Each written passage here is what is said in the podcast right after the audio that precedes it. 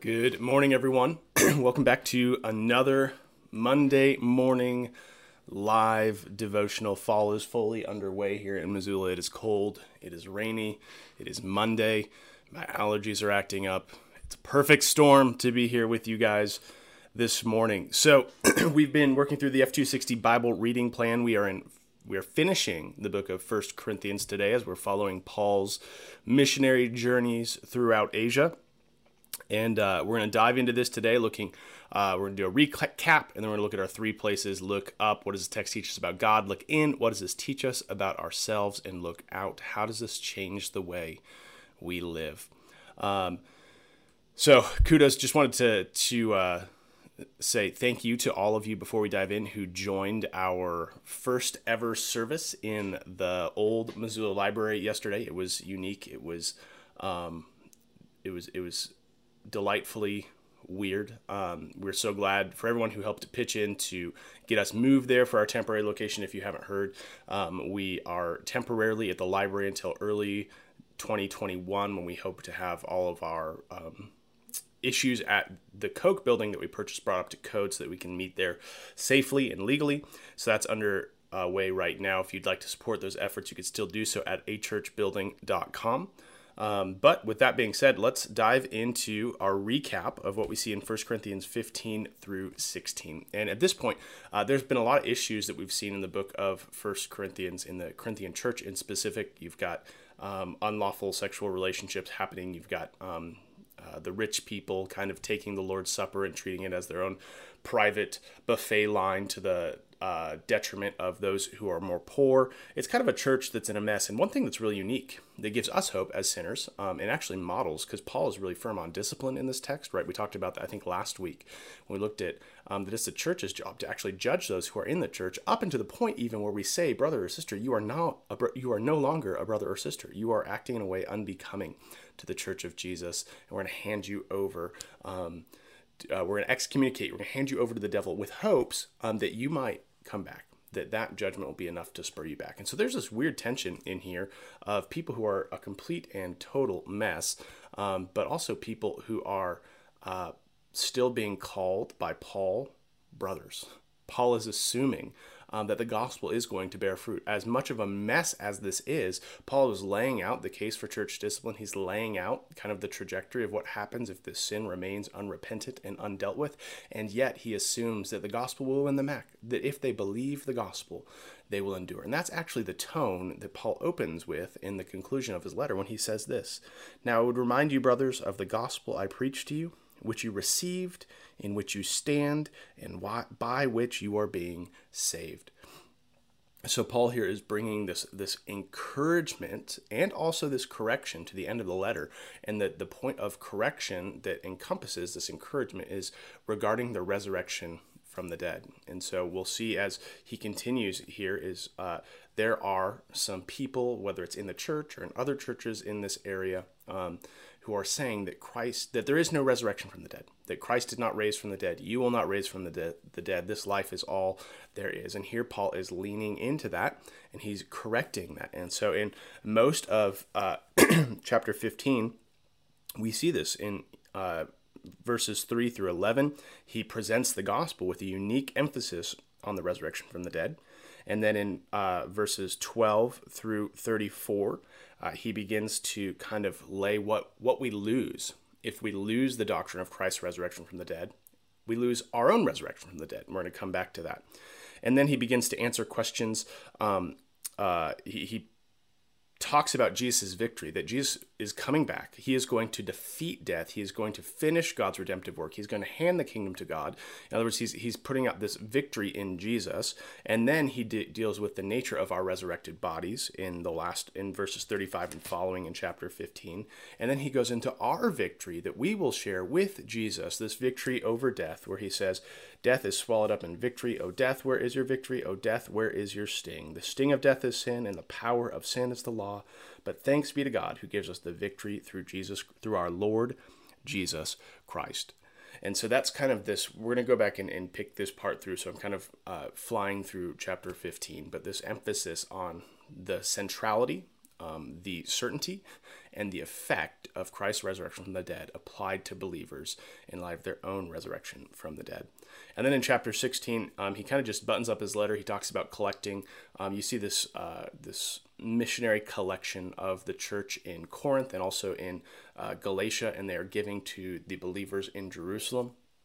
And you see just kind of this stuff that might get Paul in trouble later in 2 Corinthians, where he's promising when he's going to come to the church and how they're going to encourage one another and the people who are there encouraging them right now. And then he concludes with giving them a benediction at the end. May the grace of Lord Jesus Christ be with you. My love be with you all in Christ Jesus.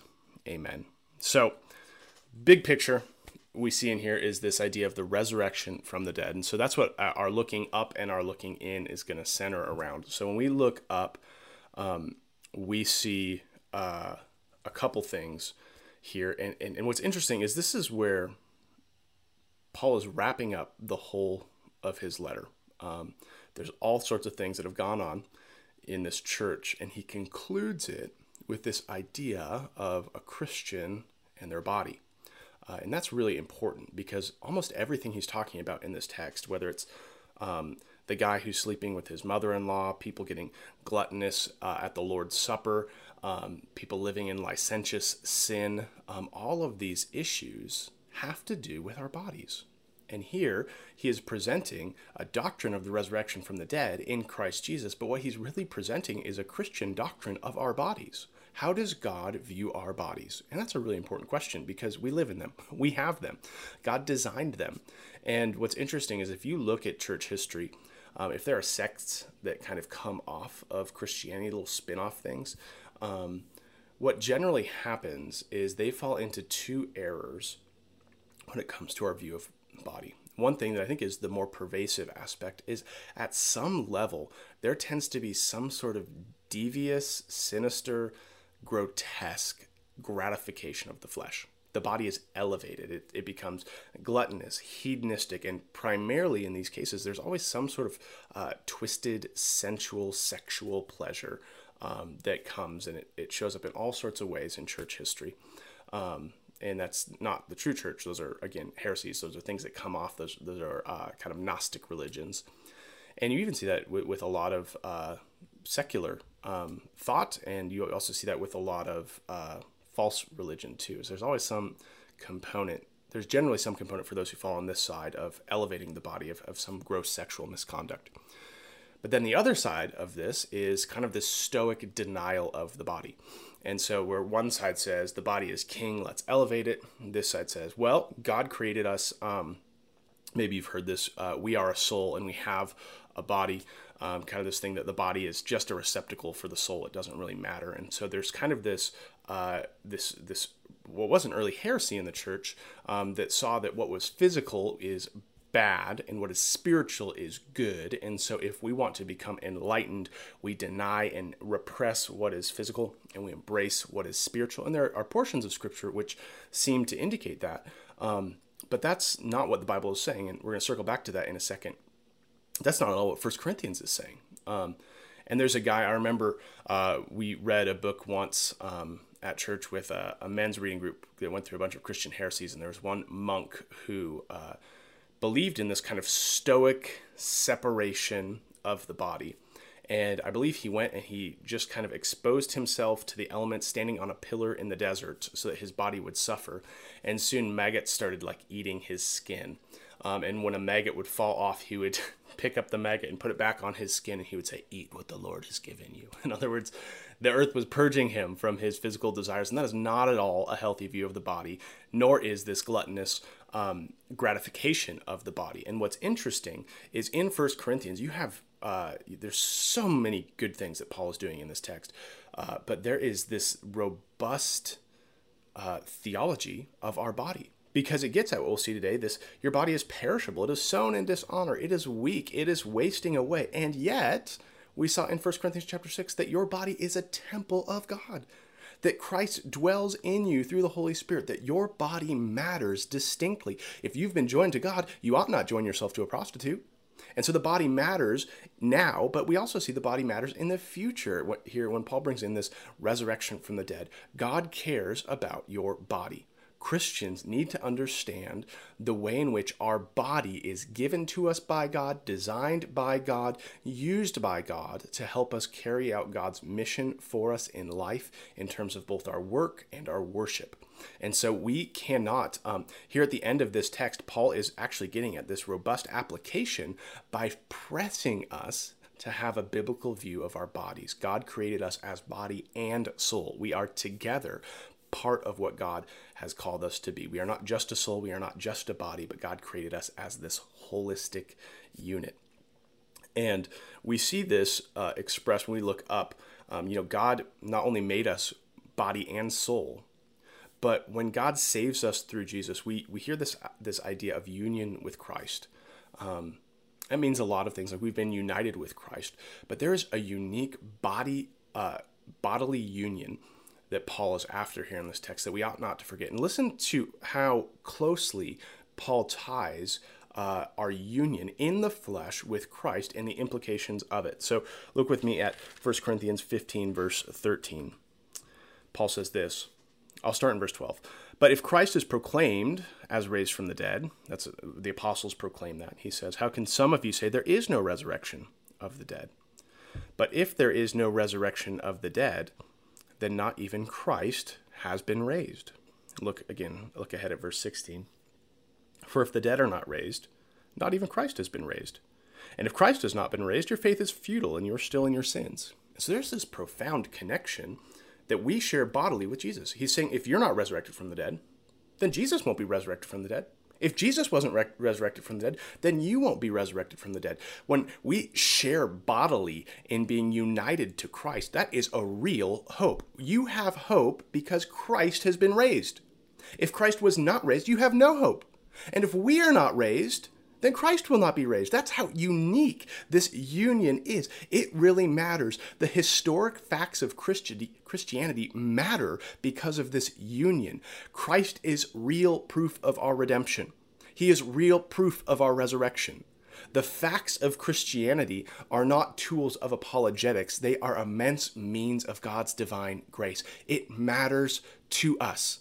When you look at an empty grave, it is not some abstract theological truth that Christ raised from the dead. It is a tangible hope that so too will you be raised. Why? Because you have been united in Christ in a way which is inextricable, indelible. Words that don't ask me to define those words, but I know they mean something concrete, something tangible. We have been united to Christ in faith, meaning that what Christ has won has been won to us. That is profound. We have a bodily hope in Jesus Christ. Look at verses 20 through 22. But in fact, Christ has been raised from the dead, the first fruits of those who have fallen asleep. For as by a man came death, that's Adam, by a man, that is Jesus, has come also the resurrection from the dead. For as in Adam all die, so also in Christ all shall be made alive. We cannot miss what God is doing in this text. If we forget that Christ, our brother, has invited us to share bodily in his life, then we're going to lose a lot of things that we're going to see in this text. We lose a lot of comfort. We lose a lot of hope. Because the truth is, you are united to somebody. You are united in body either to Adam, which is destined to death, or united in body to Christ, who has conquered death, who has defeated death, who has given us resurrected life and life eternal. And so when we see this text, what does this teach us about God? God cares about our bodies. And God's redemption is so strong. It is no mere spiritual redemption. It is a holistic redemption. God's gospel in Jesus, the good news of what Jesus has done to save sinners and restore us to God, undoes everything that sin has marred. It redeems, in Romans 8, our broken world will one day be made new. It redeems our spiritual separation by bringing God into our body so that our body becomes a temple, and one day it will redeem even our body itself. And how do you know that hope is for you? Because Christ has risen from the dead, and you will share in that resurrection just like Christ did. your body will be like Christ's body. He will be unique. He will be Jesus, and you will not be Jesus. I will be me. You will be you. But our bodily resurrection will be of the same type. Jesus was the first fruit, meaning he was the fruit that indicated the nature of the harvest which would come, which is us when we are risen by God's power in Jesus. And I love... I won't get there. Sorry. My Monday morning thoughts are unbridled at this moment, but I'll stick to my notes here. So what do we see? We see a union with Christ. We see God's care for the body. And what is this? What do we do with this when we begin to look in? We look in and we see this massive impact that everything that we just talked about, everything that Paul has been laboring for in 1 Corinthians is meant to change us. And it's meant to change us primarily in terms of how the doctrine of the resurrection and our understanding of our bodies gives us endurance, right? Look back again at chapter 15, verse 1. Now I would remind you, brothers, of the gospel I preached to you. And so here you see these kind of three time markers, which you received, in which you stand, so received as past, stand as present, and by which you're being saved, future. This holistic salvation, if you hold fast to the word I preached to you, unless you believed it in vain. Now what is it that he preached to them? Now listen here. For I deliver to you as of first importance what I also received, that Christ died for our sins in accordance with the Scriptures, that he was buried, and that he was raised on the third day in accordance with the Scriptures. And so that he appeared to Cephas and to the 12, and he appeared to more than 500 brothers at one time, most of whom are still alive, though some have fallen asleep. Then he appeared to James, then to all the apostles. Last of all, as to one untimely born, he appeared also to me. And so what is his point here? Does our gospel confession have to include Christ died for our sins in accordance with the Scripture, he was buried, he was raised on the third day in accordance with the Scripture, and then these weird kind of five proofs of his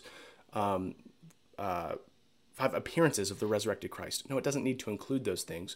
Well, why is Paul putting those things in there? Because he's including in his gospel profession, Christ died, Christ was raised in accordance with the Scriptures, and then he gives proofs. Look at all these things. These people could not have seen Jesus unless he was raised. And so what Paul is doing is he's saying, here's this gospel which will endure you, which will get you to the end if you hold fast to it. What is it you hold fast to? Not just that Christ died for your sins, but that he was raised in accordance with the Scriptures. Do not, dear Christian, neglect the truth of Jesus' resurrection, for if you neglect it, you will lose the ability to endure. You will lose what it takes to hold fast to this gospel, because what you lose when you lose the resurrection, you lose future hope in the gospel. You lose the final restoration to God in Jesus Christ, which will come at the end of all things. So much so, look at what he says in verse 18. He says, verse 17, if Christ has not been raised, your faith is futile and you are still in your sins. Then those who have fallen asleep in Christ, so that's the nice way of saying they're died, have perished. If in Christ we have hope only in this life, we are of all people most to be pitied. And so there's something profound here that we should think about. And that is, how would your life change functionally, practically, daily, if we had no resurrection from the dead? If there's no bodily resurrection, would your life be any different? Because Paul here says that if there is no resurrection from the dead, then Christians are of all people to be pitied, because we miss out on everything that we're seeking for. We miss out on glory. We miss out on joy. We miss out on pleasure. We miss out on fulfillment. And the world is looking for all those things and physical things. And if Christians are denying themselves of those things and they don't get it, then we ought to be pitied. But Paul is saying, because we have the resurrection from the dead, it changes everything we do in this life. We know that God will bring us satisfaction, vindication, and glory because he has done so to Jesus, our brother, with whom we have been united. And then he kind of gives two things which we would lack if we deny the resurrection from the dead. It's one thing, I don't think many Christians today will say, well, I don't believe in the resurrection from the dead, right? At Sovereign Hope, every couple weeks we recite the Apostles' Creed, and it includes this resurrection from the dead. We believe in the bodily resurrection. But it's easy to actually live our lives as if that is not true. And we see two ways in which our lives should be practically different if we believe in the resurrection from the dead. We see this in verse 32, where he says this, So Paul says, what gain do I have, if humanly speaking? I fought with the beasts at Ephesus if the dead are not raised. And so here he's saying, he's talking about this context of persecution. And he says, why would I be persecuted if I'm not going to be raised? Why would I face the beasts if my hope is in this life only? If we lose a resurrection from the dead, then Christian mission is crippled because there's nothing worth dying for. If our joy is in this life, then why would we risk our bacon for nothing? And I think this is a really challenging thing because how many of us actually already do that? How many of us actually already live as if the satisfaction of this world, our quality of life in this world, and our peace in this world are actually of ultimate concern? And what would our lives look differently if we're actually able to, by cherishing this doctrine of the resurrection, trust that we will not lack anything because of this wonderful promise of triumphing over death in Jesus Christ? That this 80-year life, where maybe for 2 or 3 years you might reach this peak triumvirate of financial peace, health and well-being, and like living where you want to live. There's a buck, like a 4-point buck that just walked directly by my window. So sorry, I was distracted on my driveway. That's weird. So like you'll have this small sweet spot in this 80-year life that you might have, but in eternity, Christ has won you to something more. And so why would we shortchange that joy in eternity for this trivial, momentary pleasure, as Paul says right now? And so having the resurrection hope gives us zeal to risk in this world in a way where we can gain, risk in this world in a way where we lose nothing in this world. And then secondly, he continues in verse 33.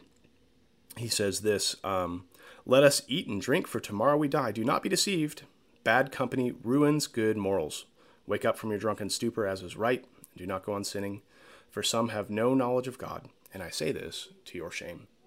And so not only does a denial of the resurrection cause us to lack godly zeal and ambition in life, it also causes us to lack holiness. And here he's assuming that these Corinthian believers are hanging out with other people who deny the resurrection. And he says, bad company ruins good morals. And what he's saying is if you deny the resurrection from the dead, not only will you not choose to pursue the eternal glory that stands for you in heaven, but you will probably choose to be satisfied by the means of sin in this world. If you do not believe that God will reward the righteous, then why would you pursue righteousness? If you think that your best life now comes in this world, then you certainly shouldn't put off the sinful desires that the world says are so satisfying. And so if you are one who is wrestling, and we all are, and so I don't mean to say this that you wrestle in a token way, but when we look at our zeal for life and we lack it, that could be a problem of us actually living in a functional denial of the resurrection. But also, if we are wrestling with habitual sins, that also here too is a functional denial of the resurrection. Because if we believe that God will reward the righteous, that if we believe that God will bring blessing to those who are living in obedience to Jesus Christ through the power of the gospel and the inner working of grace in you, then you won't choose to sin. This is what we've been looking at in Proverbs, right?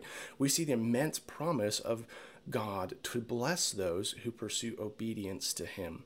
And if we deny the resurrection, what we're doing is we're functionally denying the biggest rewards we have in this life.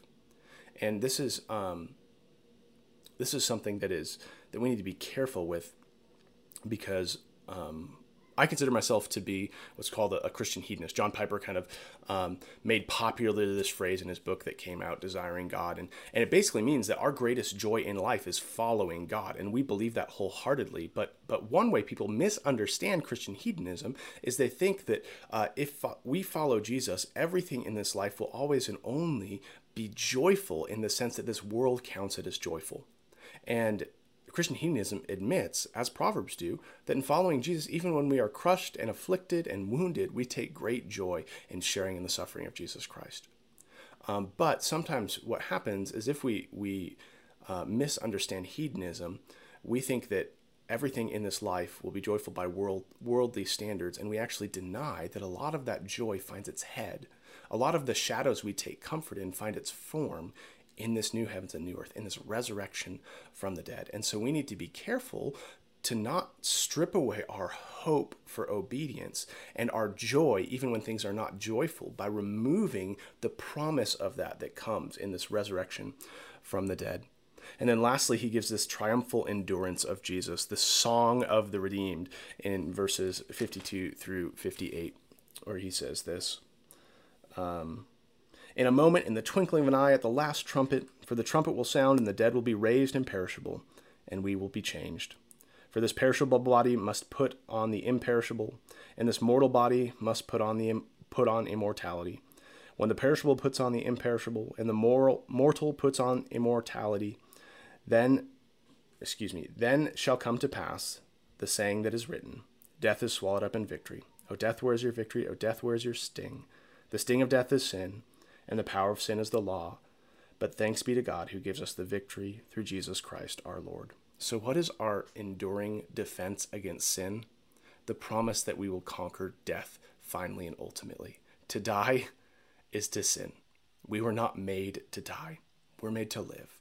And Christ brings us final and ultimate victory even over the power of sin and death. The sting of death is sin. And so Jesus brings us victory over that.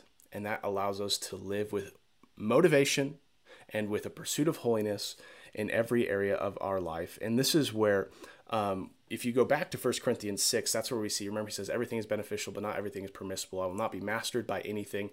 He says, the food is made for the stomach and stomach for the food, but you are made for God. And so when we zoom out here for 1 second, what does this mean about our bodies? How do we understand our bodies? Well, this means this. We don't live for the body, but just like our souls, our body is going to be redeemed finally and ultimately by the gospel. The hope for our soul is that right now we have been brought spiritually into the newness that Christ gives us. And we know that one day our body too has that hope. Our body will be fully and finally redeemed. And so we don't live for our body, but our body joins us in living for God and yearning for God. And that dictates the kind of risky places we put our body in. It dictates the kind of actions we do. It dictates the righteousness we pursue, because we no longer live for the gratification of our body, but we use our body to the ends to pursuing God's glory, knowing that our body itself will soon share in the wonderful redemption of the gospel in Jesus Christ. So that's looking in. And lastly, looking out. This is kind of a big pivot at the end, but something that stood out to me. So in chapter 16, he's kind of giving his concluding instructions to the church. And look at what he says in verses 15 and following. Now I urge you, brothers, you know that the household of Stephanas were the first converts in Achaia, and that they devoted themselves to the service of the saints. Be subject to such as these, and every fellow worker and laborer. I rejoice at the coming of Stephanas and Fortunatus and Achaeus, because they have made up for your absence, for they refreshed my spirits as well as yours. Give recognition to such people. And so what I love is at the end of this letter, Paul gives a head nod to these three guys, Stephanas, Fortunatus, and Achaeus, because they have refreshed his spirits. And the church in Corinth as well. So probably brothers who came from there and have gone back and forth and are serving the two. And then he says, give recognition to such people. And so there's two things I want us to do when it comes to looking out with this is one, are we those who refresh the spirits of our brothers and sisters in Christ? Man, here we have Paul and this church that are kind of, there's this firmness that Paul is writing to. There's this context which is difficult. And yet there are these believers who come and are refreshing, who are preaching the gospel, who are embodying the love we ought to have towards one another in Jesus Christ, and it refreshes. And I want to be that kind of person. I want to be the kind of person who is refreshing to my brothers and sisters in Christ. And lastly, we ought to also give recognition to those who refresh us. And I think of, there are a lot of things in pastoral ministry where when people talk to you, they're not refreshing. It's just the nature of the beast. It's not unique to it. It's not a woe is me thing. But one thing I've become more aware of is I am so grateful at our church to have people who are refreshing. And I want to give recognition to those people. I want to affirm it when they do that. It could be through conversations where they're encouraging you in your faith. It could be just through seeing their lifestyle and being refreshed by that. But we ought to recognize those people, to give thanks to God and to thank God for them to their face, to say thank you so much for what it is you're doing, because that is how you can now, who has received refreshment, you can refresh them by acknowledging not how awesome they are, but how gracious God is in their life. And actually by affirming them, you are showing them, look at what God's doing in your life. You are reminding them of the power of the gospel that they are experiencing. You're reminding them of that thing that Paul opened with, the gospel which they received, on which they stand, and in which they are being saved. Look at what Jesus is doing in you, and look at how it has refreshed me. Praise be to God for the power of the gospel. And so maybe today, think through, what does it look like for you to be a refreshing presence to your brothers and sisters who are in your church, in your community group? I think this is really important right now for us, speaking to my own church, because even where we meet on Sundays, it's just temporary. There's really no central place for us to be outside of that small hour and a half service together. And so the church needs people who are willing to go and to refresh others. Our church is scattered by COVID. It's scattered by our temporary location, but we do not need to be scattered we do not need to be isolated from refreshing each other. We have the modern means of Zoom and Google and Facebook and texts and calls. What does it look like to move towards those who are around you and refresh them? We give membership booklets to all of our members. That is a great way to start this refreshing process. And when you receive that, be sure to praise God for what he's doing in your life through that person, in a way that person understands the grace that they are exhibiting, that you are pointing them to not just see, look at this unique personality quirk you have, but you're saying, look at what God is doing in you. Look at how wonderful God's grace is to you. And in so doing that, we in all of our mess, though hopefully not like the Corinthian church, can actually be encouraged to godliness and worship and brotherly affection. So let me pray for us in closing, and we can get on with our day. Lord Jesus, I thank you so much for the hope we have in the resurrection from the dead. I pray that we would not affirm that truth and hold it at distance, but actually that we would think about it with every desire of our life, like to actually ask ourselves, how does knowing I will have a bodily resurrection and eternal hope in Jesus, how does this change the way I view A or B? How does it change the way I view my workouts or my diets? How does it change the way I view my generosity? How does it change the way I view giving to missions or going to missions or encouraging those around us? And Lord, I pray that because we understand that we will lose nothing in the gospel, that we can be bold to refresh and encourage those who are around us. We pray all of this for the health and growth of your church and the glory of your name. Amen. Thanks, guys. Have a good Monday. We will see you later. Don't forget to join us on Wednesday, where you could participate in our live Bible study as well.